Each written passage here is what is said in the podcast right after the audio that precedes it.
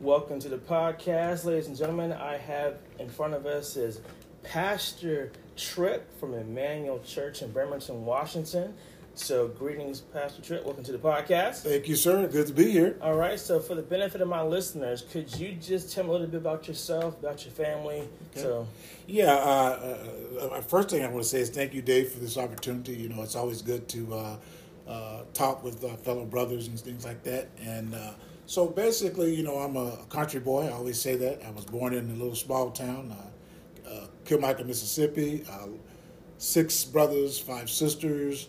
Uh, you know, mom was uh, into church, dad wasn't so much into church, and so you know, you know how that dynamic takes out, takes place. And after that, we just uh, joined, finished high school, joined the military, joined the Navy. First duty station was in Guam, and left Guam and ended up coming to the United States, uh, coming to uh, to the uh, to the Nimitz. And I thought I was going to be going to Washington D.C. But I ended up being in Washington State, and so you know that that was an adjustment all in and of itself. And hence, uh, ended up uh, while I was out at sea, uh, my wife, who uh, I've been married to coming up for 34 years, Tina, she started uh, attending Emmanuel Church, Emmanuel Apostolic Church. And when I got back, she had met all these friends and was talking about how wonderful the church was. And 30 years later, you know, as they say, uh, the rest is history. Uh, I felt the call on my life, uh, shared that with my leader, and, you know, just went through the process of becoming a, a, a local licensed minister, uh, associate pastor, do, did the men's ministry things that you do. And that just led into uh, staying here and just hearing the voice of God and just being obedient to what God wants us to do, even even after we've lost our, our leader. We're, that's where we are right now. interesting. So, you said Mississippi. What city Mississippi? Well, most people wouldn't consider it a city. Okay. They would say it's a town Okay. because you only got like 700 people, right? Right, right. And to this day, there's no there's no no stoplight. I mean, there's no you know Even Traffic today? lights. Even No. today? There's no, even today. Well, you know, it's you talk about a town population of 700 people. So I'm surprised we still don't have the horse and buggy and mules that thing going on. But, uh, Wow. yeah, it's a very small town. If you don't want nothing, if you don't want it, nobody to know your business, don't do nothing Wow. because everybody's gonna know your business. I'm asking because uh, my brother was born in Pascagoula, Mississippi. Mm-hmm. Okay. And I got some family down there. Okay. And so I know Pascagoula. Yeah. So I don't know where. In, Yeah, Kilmichael. Kilmichael. You know the story behind Kilmichael. They said there was a, a guy who owned a mule. The mule's name was Michael. He killed the mule. hence, that's how our. Now, Dave, you, you you find that a little too funny, but that's how they named our town, Kill Michael. Okay. So um, that's that's it in a nutshell. interesting. Okay. Well, cool. So I got a, a big question. I was born in Pensacola, Florida, Mm-hmm. raised in Baltimore City, but I got Southern roots. So this is an important question. Okay. When it come to grits, you put sugar on your grits, you put ketchup on your grits, or just butter and salt. This is important. I know it's important, and since I don't eat as much grits as I did when I was growing up, mm-hmm. I got to be honest with you. I'm a I'm a butter and sugar man. I'm a butter and sugar man. It just I got got nothing against those who use ketchup and salt, but to me, it just tastes much better when I got butter and, and a little a sprinkle of sugar. Not you know not not just a whole bunch of sugar, Right, but right. I got to have that butter and sugar day. Okay, I had to ask because I'm a, I'm a butter and salt with a little bit of cheese, and the sugar thing is always just throwing me off. I was like, really, fam? So, okay, that's cool. Cool, cool, cool. So you say you're part of a pastoral team. Uh-huh. So tell me, what is it like being part of a team and not just being the sole pastor? Okay. So, uh, just to give you a little bit of a background on, on the, the pastoral leadership team, uh, the, the, the office that you and I are sitting in right now, you know, prior to us losing our, our, our, leader, who- who was a great leader, uh, founded our church, uh, God blessed him to have 40 years uh, leading the church. God actually gave him a kidney so he could live, uh, prolong his life 30 more years. So, in this very office that you and I are sitting in, one of the things that Bishop would do with the men that he that he uh, said God pointed out to him to be on the pastoral leadership team, in this very office, on that very couch, he would say to us, "When you men, when you brothers start pastoring," but in in my mind, for someone who was not seeking to be a pastor, uh, not even thinking, it wasn't even on my radar. Uh, I the only thought I had was, okay, I'm thinking traditional. Oh man, at some point I got to go out. I got to find a building. I got to get get the name of the uh, church out there, whether it's going to be an extension of Emmanuel somewhere uh, in this city, somewhere else. So I am thinking traditional. But what I didn't realize, and that you know as well as I know, that our pastor was a visionary, and he was speaking to the future. So what he was speaking to is what's happening right now. Okay. Uh, the four of us not going out starting your own work, but continuing the work uh, that I started. And and and you ask the dynamics of the pastoral leadership team is that you have to yield to the leading of the Holy Spirit.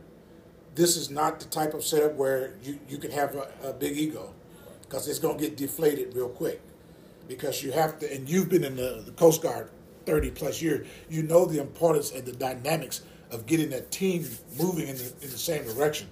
And so the good thing is, is that all of the men that are on this team, uh, I've known them 20, 30 years. So we all know each other's strengths, weaknesses, and if there's an issue that we uh, may get tripped up on, we do what the Bible says. We pray about it, you know, because uh, there are times when uh, I think there's a thing uh, uh, that I want to do, and they and they say, hey, here's the checks and balances. We don't really feel that the Lord is leading it. So I have to be big enough to say, hey, you know, this is not your decision, Pastor Tripp. You are not the pastor. You're one of the pastors. And so as long as you keep that frame of mind, then you, then you this setup will be good. That's good. I, I served in a, in a church that had a pastoral team. Mm-hmm. It was a larger church, and so normally you'll see a pastoral team with big ministries, and you know, got this pastor that's this part of the ministry, blah blah blah, and that's fine. But what I saw was there was um, the personalities didn't always gel, mm. and so we can all be carnal. Right. And while they were trying desperately not to let us see that, you could kind of feel it. Right, right. I haven't really discerned that with any of you guys, so. I'm just curious to, to get your take on it. So, what distinguishes Emmanuel Church from maybe churches you've been to before, mm-hmm. and maybe churches in the area if you guys have partnerships within the local churches? What mm-hmm. what sets Emmanuel apart? Uh, I, I, think the thing that I uh, have noticed in my 30 years of being here, and obviously when you come into a church, there's always some kind of organizational that they're tied to. Mm-hmm. Uh, and so one of the things that I noticed that I that I noticed as soon as I started coming is that even though we may have been in an organization where it was charismatic Pentecostal uh, foundation, Emmanuel take on uh, some of some of a non-denominational, uh, non-judgmental uh, mindset that we, we, we understand uh, that there's an allegiance to the organization. But I always felt that we were set apart in the fact that because uh, Bishop was bringing people like uh, Myles Munroe, he was going over to his conferences. He was there was a gentleman by the name of Dr. Mensa Otabil he brought here back in the early 90s who really taught us about uh, who we were in the Bible as, as African American people. I mean, you know, you know how it is. You can read a certain scripture all your life, but you never really see it. And so he was bringing that that person in. He was bringing Dr. Jawanza Kunjufu, who was a, a world-renowned uh, African American uh, uh, psycho- psychologist. So he was doing a whole lot of things that, and, and and you know the footprint that he has in the community. So he was doing a whole lot of things that I didn't see uh, other churches do. Because sometimes, traditionally, African Americans, uh, Pentecostal churches particularly, they seem to be more focused about getting the building and making sure the the the the the, the, the focus is inside of focus. Right. But I thought what, what I realized is the distinction between Emmanuel is that we are seen to be having a non-denominational flavor, and we were trying our best to be outside of focus, right. even though we were tied to a charismatic Pentecostal organization foundation. That's really good. I uh, served at a Pentecostal church in Maryland, and I can concur. the focus was intrinsic and not extrinsic. Mm-hmm. And so, um, in my immaturity spiritually and my uh, pseudo militancy, uh, I was a little at, at, odds with our senior pastor because I couldn't get him to come into Baltimore City. Mm-hmm and talk to the brothers and sisters who really need to hear from us in a non-traditional churchy in quotations way wow and he was really reticent to do that because he said well, they can come on in, Right. and maybe What do, you, what do you think was the, the, the real drive behind him not wanting to do that? Did, did, Oh, I can. did you feel there was a I'm- reputation that I'm gonna did? lay it out. He was a white Pentecostal pastor. Okay. He had a largely African American congregation. His leadership was mostly non non African American. We had a couple elders, but I had a sense that, and I'm just going to be candid. He had a fear of going to the people, and he Gotcha. felt safe within his house. And in my mind, I would say, if you are called to shepherd, are you afraid of the sheep with the spots? Right. I mean, That's good. That's good. the sheep with the fade, it Right. shouldn't really matter. Right. But I, one of the elders, and I've interviewed him previously, told me that I have to have grace and mercy for him because while he's the pastor, let the Lord deal with that. If you feel you need to be out talking to people, then Dave, go out and talk to people. Mm. And I had to kind of take that. It didn't satisfy my frustration, right. but I read between the lines. Right, right. You know, and so, and Lord knows what was going on in his heart and his head. Mm-hmm. But I'm sure it was also a little odd that here's one of his small group leaders Right, trying right, to right. tell him, "Hey, Pastor, what up, Right. though?" I like that you uh, mentioned this, Dave, and, I, and this may be something you was going to throw at me, but I, you're on a path, and I want to ask you. Since we've been in this COVID 19 pandemic era for the last 15 months, how do you think churches are doing who are trying to maintain that intrinsic insider focus? I can tell you, uh, I'm an avid and voracious reader. I consume a lot of um, church lore from our country and around the world. And I'm going to tell you this a lot of the churches who were brand centered wow. I are like not that. doing well. Mm. The churches who were the people in the purpose centered weathered the storm. Mm. They may not have been able to do all of the grandiose things they were doing, but they stayed focused on what their purpose was. Give an example. Bishop T.D. Jakes, his ministry has come a long way from when he started in West Virginia to where he is in Texas. Right. He went through a phase where he was the name and claim it kind of guy, and he got caught up in prosperity stuff for a while. And even some of his theology was off a little bit. Mm-hmm. But he got to a point, I say about 15 years ago, where he kind of got rooted mm. in his theology and his purpose.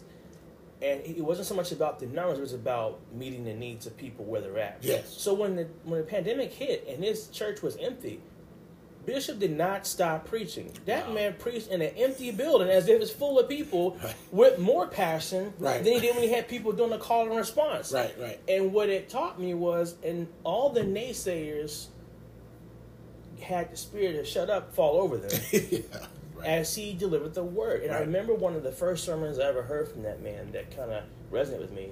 When he was a young boy in West Virginia, he used to preach to the trees and the rocks Mm. because he believed that if the word will do its own work, now I'm gonna preach this Mm-hmm. Right. tree to it praises. Right. And I got to thinking, and so now as this, as to, to sum this up, as the pandemic is starting to allow businesses to open, Mm-hmm. people are still coming back, but he hasn't changed what who he is and what he's about. Right. So when I look at some of the local churches that I've seen around the area, for Emmanuel, you guys work really hard to try to figure out how do we navigate this space. Right, right. You had to learn the social media thing. There were some misses. Yes. But the purpose wasn't that you were the flashiest thing on the block. Right.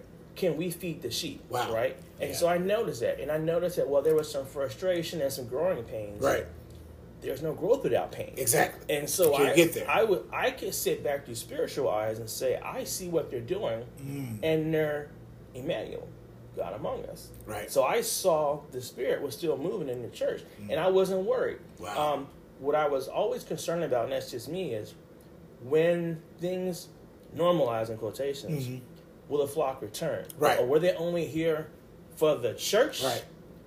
Or were they here for Christ? Okay. Well, they're here for the fishes and the loaves. Come on. Yeah. You know, and so um, we went around the world. So Yeah. pray for me. I answered that for you. No, you did. That was So- good. I like so- that. No. So yeah, yeah. So that's um that's a good question. I asked someone else that previously. Yeah. But it's no one asked me. So. So I I got a question. Iron sharpening iron, but no. All good. So finish this question for me. I hate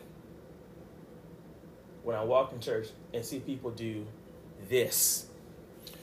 Uh, I hate when people walk in church and say for instance, one of the pastors or the preachers had taught on Wednesday night, taught an outstanding teaching. It was just Holy Spirit led, Holy Spirit uh, uh, inspiration, and I, I I hear somebody walk in and they're complaining, they're frustrated, and they act like they never heard that word. Period. It's like, where is your faith? Did how how long is your faith good for? Because you know sometimes we, we we we can be the type of people who, you know, the word has to fall on good ground. So how is it that you went from Wednesday, Thursday, Friday, Saturday, three days, and you come in and you're talking frustrated. You come in talking like you don't you don't have faith. You come in talking like there is no God. So I hate it when I walk in and I hear people, I don't have no hope. I don't know what to do. Well, you, you, were the one commenting in the chat box more than anybody else on the comment. Oh, God is great. He's greatly to be praised. And here Sunday morning we walk in and that same person is saying, I don't know what I'm going to do with my life. So I hate it when we act as though we have lost a word between Wednesday and a lot, a lot of what that tells me, and you know, we're doing this series on being rooted and grounded in God's word. It, it, it speaks to a person like you. You have a you have a, a, a aggressive uh, uh, teaching habit. Some people don't. Some people they take what that preacher says, which you shouldn't be doing anyway, and that's all they take, and they don't do anything between Wednesday, Thursday, Friday, and Sunday and wait. So I hate it when people do that. What you're saying is you have folks who come in starving when they should be eating all week long. Woo.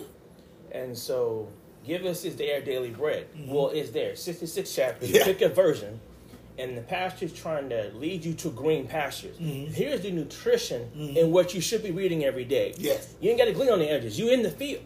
Right. No, I you know, no, it's um, good. Go ahead. So I just think the saints, and God bless them all, is that they need to understand the pastors and the church's job is to be the hospital mm-hmm. to get them healed and mm-hmm. to show them how to walk this thing out. Right, right, right. So if they are jubilacious and participatory in a Bible study because they want to be seen mm-hmm. being churchy. Right, right. This is my opinion.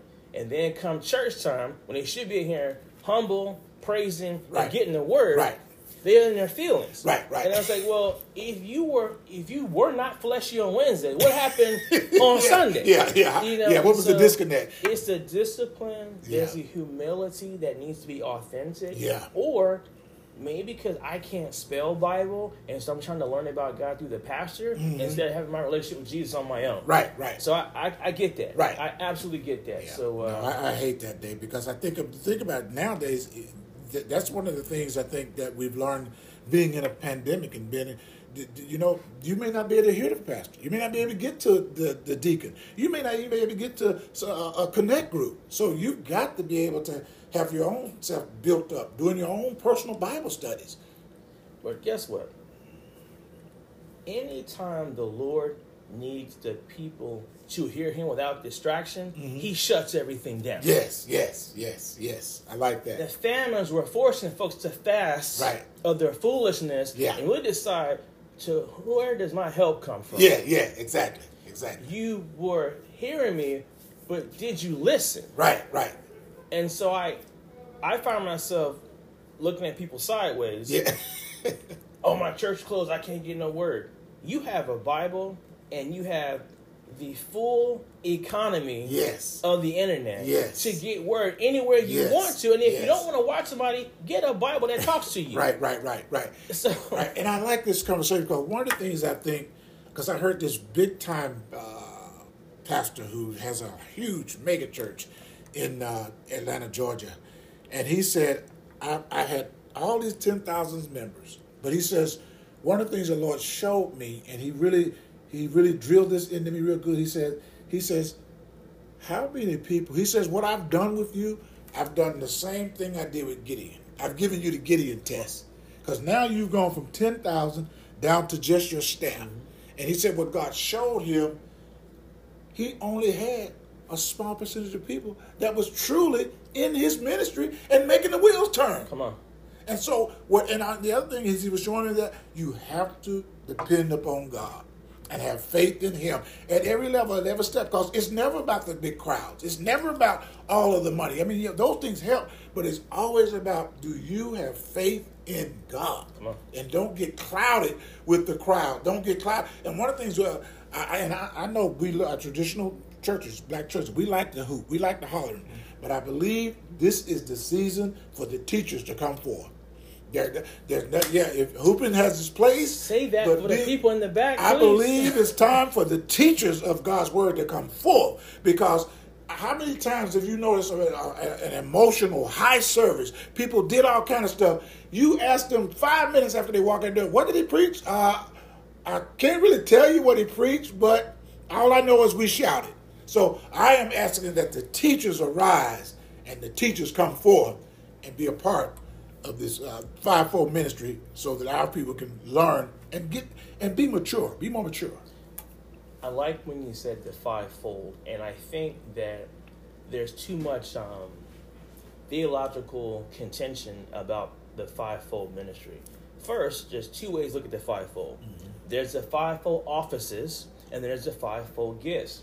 You can, at a moment's notice, God can come upon you and give you prophetic utterance for those who don't normally know Him.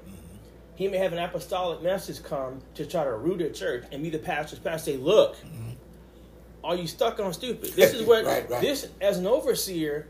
I'm trying to make sure you focus on your purpose. Yes, yes. You know, and then the teachers are to drive you into your Bible. Mm. I should be able to take the word and present it in a way that somebody can't steal Bible. Will do their best to say, Lord is here, help me read this. Wow. And that's the Holy Ghost. Yes, so yes, yes. The pastor's like, I'm going to create a safe space for you to get cared and fed. Yes. But you got to trust me. Mm-hmm.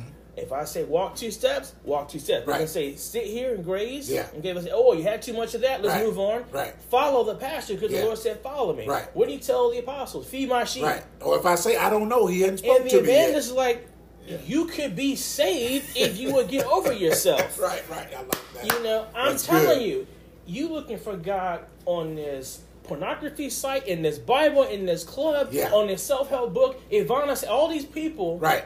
But Jesus is right in front of you. Right in front of if you. If you get close to presence, yes, yes. You feel the presence. Yes, yes. Yeah, that's good. Oh no, that's good. Oh, that, that uh, teacher preacher is in you. You can't help it. I'm just a brother with a no, Bible doing good. his best. That's good stuff, though. So, okay, let me change gears. What's the funniest thing you've ever seen while you were preaching, and could you keep yourself together when you saw it? Uh, I was trying to remember uh, one of the funniest things, but it wasn't necessarily when, when I was preaching. It was when I was visiting uh, my mother's church, and I was up giving words, right? And so, for whatever reason, uh, whatever the Lord was using me to say, uh, this this this this kind of an older lady. She jumped up and hallelujah. Next thing I know, she flipped back on the pew, and obviously the dress flew up, Dave. And see what? See, you're doing what I was trying not to do. I was trying to maintain my composure, and I'm thinking now, what was it that I said that caused her to flip back of the right. chair?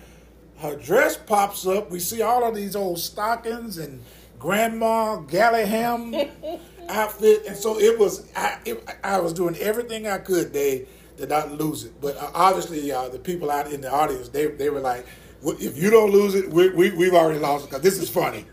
and so, but to this day, I don't know what I had said to make her go hallelujah and flip back and cause that scene. But I believe that the Lord gave us laughter as a healing mechanism. Yes, yes, yes. And so I know when I listen to you preach, yeah. you have a natural humor that just comes out, and right. it's not contrived. I've seen folks try to be funny. Right, right. I'm like, bro, that ain't it. uh, just stop. Yeah, you know, that ain't it. Abide in your calling. Right? Come on, come on. so, all right. So let's get a little serious.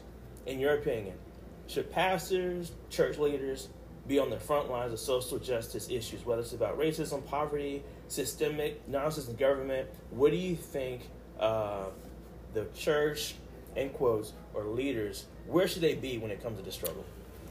If you look, uh, if I now, if I look at the church I was going to when I was a little child, the only focus was uh, because the pastor had two churches, and it was like first and fourth we'd see him, second, third he'd be at his second church, but that was never an example of uh, fighting the fight, uh, getting out, marching, until I started to notice Dr. Martin Luther King. And for so many, so many years, even our bishop used to say this, he never understood why he was doing that. But you, you and, and I think I don't know if this is something that we, we we miss. I know it has to be a part of your calling. I don't know if it's something that they teach or don't teach in theological seminary, but the church has to be the forefront. We, we, we have families coming into our congregation. We have families that are listening to us uh, on our social media. Those families are going out into their community.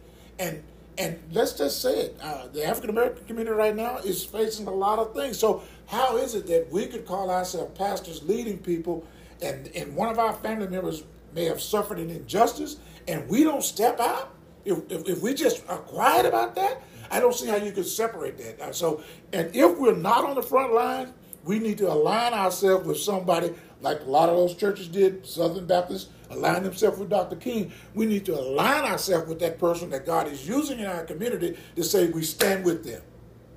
So yes, I uh, we have to be a part of that. It's ironic when Dr. Martin Luther King Jr. decided that he could no longer be silent a lot of the black churches wasn't feeling him. Yes. They're like, bruh. Yeah. you know what you get ready to do. This, this ain't us. Cause to happen to us. Right. It takes some moral courage yeah. to put yourself in peril right. for the greater good. Yeah. Jesus knew he was going to die. Yeah, he did. He had the power to end it. He could have said, nope, walked away, and he did. Right. So uh, I think that it's a matter of personal conviction and corporate awareness of what God expects of His leaders. Yes. Um, so I can't say this church should be doing this. Right. If there's one person that's got the unction, I'm using old yeah, right. got the unction. no, I like that unction. To go do it. Right. The Holy Spirit's only going to nudge. Yeah. He can't make you do anything. Correct. Correct. He's the helper. Right. Yeah. not like the that. hands. Yeah, you, right. You using some good words. You I know, like the helper, not the hands. Yeah, but no, So- I think the church should certainly be out there. And like I said, if they're not, they need to align themselves with somebody that God is using uh, in Okay. that season to do Okay. that. I don't want to run out of time. So, if there's one thing you wish you were more prepared for before becoming a pastor, what would that be? I would have wanted to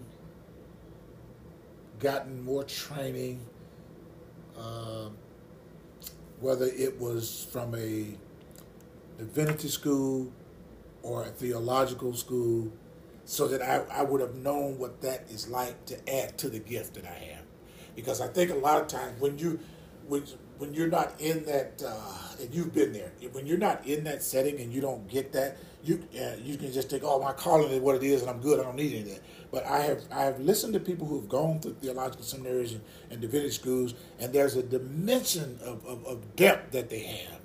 Uh, not to say that it's, it's better, it's good, but there's just a dimension of depth. And the Bible says, you know, that my people perish for lack of knowledge that they have that I wish that I that, that, that I would have gone and gotten.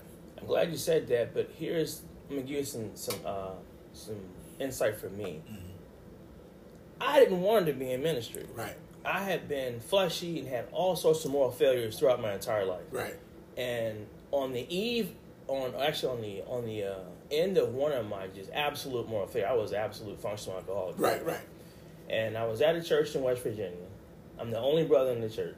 Wow. And the reason I started going to church because I was about to blow up my marriage. Yeah. Because I couldn't put down the spirits. Right, Not the right. right spirit. No, no. The wrong spirits. Yes, And so S. I started going to church the first time that I took faith realistically because I was not raised in church. I was raised around religion. Right, And all and as a city kid, all I saw was the hustle. I kept mm. seeing right. You know how to get it. with the money, this, that, and the other, Right. and they saying one thing. And so I said, if this is the church, I got the hood for this. So I didn't, I didn't Yeah. see the point. Right, So I remember driving down the street, and I just had this overwhelming thing where I, I just had to preach and teach. I didn't want to do it. right. And I kept telling, I was telling God, you got the wrong one. You know I'm a hot mess. You know. Wow, the one Lord, that are you created you, you were telling he got I'm the like- wrong one. Right, I'm like, you know, you know, Yeah, he's probably- I'm yeah, I about know. as ratchet as they come, and so he said no, and you know, the Lord doesn't speak in paragraphs; it's, Right. He gives you that sense of Right. what's supposed to happen.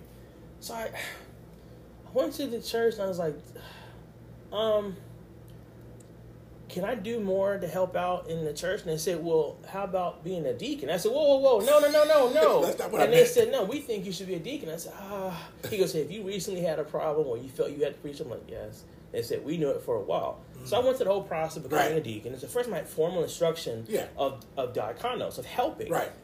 And once I started really getting into the word for myself and not being in my mm. feelings about it, Right. I had this overwhelming feeling that I am not equipped Wow. for this call. Gotcha. And I can't afford seminary. I said, Right. what am I going to do? Right. So I served in that church, got to Maryland, and then I was driving with my wife, Lori, and, I, and she'll tell you this. I was driving, and I pulled over, and I started crying. Wow. And I was like, God wants me to preach and teach. What should I do? My wife, being my wife, was Right. like, I ain't trying to be no first lady. Right. So I don't know what you're talking about. Right. I said, no, no, no, no. I said, I don't know what it is. And so that gave me the hunger. Ah. So so I was still resistant. I was like, Lord, look, I don't got the money to go to some big seminary. You're gonna have to do it for me. Yeah. So Lord, if you want me to get trained, you gotta make it free. Mm. So I went home, typed in free seminary. And a little Bible college, Bible institute called Christian Leaders Institute popped up. Mm-hmm. That's Christian Leaders Institute. It's a free seminary level Wow. Bible study. Some think it's one of these fly by night schools. Right. It's not. It isn't. I learned theology, exegy, all that stuff. I just super absorbed, Wow. and I was so locked in. hmm And I did two years of seminary in like in like a year, Oh my goodness. and then you uh, did all online. I- all online. And then part of it was I had to work with the church. I had Right. to work with the Yeah. pastor and do all different things. Right. And I, and I was like, well, you know, I was doing church, hospital visits, and men and, and prison, and, and you name it. If it was a ministry, I said, how dare I criticize anyone who's in the pulpit if I don't know the foundation? right. right. And so I was a greeter, a usher, I um, you name it, done Yeah, all those yeah, jobs. did the You know, clean the parking lot, whatever. Uh, I love visiting the old saints in the hospital at their homes. We just do visits Wow. uh, church, uh, prison visits, um, young people, yards, yeah. whatever. I, I started doing Bible studies. I was like on fire. Yeah. didn't make any sense. and I said, Lord, but I still wasn't. I was functional, but I still wasn't faithful. Right. Right. And so I had a lot of head knowledge. But what I what I began to realize is I thought every preacher and pastor had gone to seminary. Right. Yeah. You. I'm like, so Yeah. when I found out that a lot of them didn't, I said, well, wait a minute. Right. But then Dr. Tony Evans, who's from Baltimore, Right. who I ended up going to school with online with him, he said, you know, Dave, a lot of brothers and sisters were not allowed to go to seminaries. Right. Yeah. They had right. to go to these institutes. Right. It's not until I went to Dallas Theological Seminary, I was the first brother to go to Right. that school. Wow. So now I think what what's needed if, if someone felt they needed more education, there's so many free alternatives You're right. that are out there Yeah. specific to your call. Right. And so my thing is try to share that with people. Well, I'm gonna look up Christian leader. What'd you say? The Christian, Christian leader. Leaders Institute, there's several Okay, others. I'm gonna look that up. Um, there's a lot of great books Yeah, I'm with gonna look that black up. theologians teaching us about our Awesome, faith. So I'm gonna I'm gonna close with this because right. I, know we went kind of long. Oh, it's been Um, good though. So I'm gonna ask, um, what words of encouragement can you offer to anyone that is struggling with their walk during a season of trauma and drama? Uh, I picked up on the words you said, struggling with their walk. Uh, that is a real time thing. It's happening probably for some people 24 7. Because, and thank God we do have our faith in God. But I want to put emphasis on if you're struggling with your walk, always remember that we walk by faith and not by sight. So as long as you walking by faith, and we know the struggle is real, just keep going. Because eventually, God is going to make a way in the midst of the struggling as you walk by faith.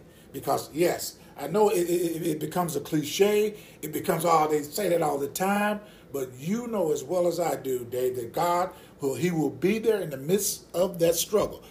We've got all kind of examples in the Bible. Shadrach, Meshach, Bet- Abednego, they they had so much resolve and so much commitment. We know he can can deliver us, but if he does not, we will still maintain our commitment and walk by faith. Because he, he, he has the ability to, to, to save us, and he can choose not to, because he's sovereign. But the mm. struggle is real, just as the struggle is real, walking by faith is real because that's the only way you're going to please God. You can't please Him if in the struggle if you decide I'm going to cast out my faith. He's not going to be pleased. So I would say to that person that's experiencing trauma, anxiety, depression, and all those things, in the midst of your struggle, keep walking by faith. And in Matthew 11, 22 to 2, have faith in God. That is so helpful. I was recently talking to someone about this very thing, and he said, if the Lord says walk by faith and not by sight, why did he give me eyes? and I said, because you forget that the Lord stands outside of time. He's already seen your future. Mm-hmm. He knows your past, knows your right now. The faith is trust that he is who he says he is. Yes. And he doesn't do things that hurt you. Right, right, right. So close your eyes, close your mouth, Yes. and just walk it out. Walk it out. Walk it out. Well, thank you, Pastor Tripp. I appreciate it. This has been Words for You Walk. This is Brother David. I am your messy minister, and thanks again. All right. Thank you.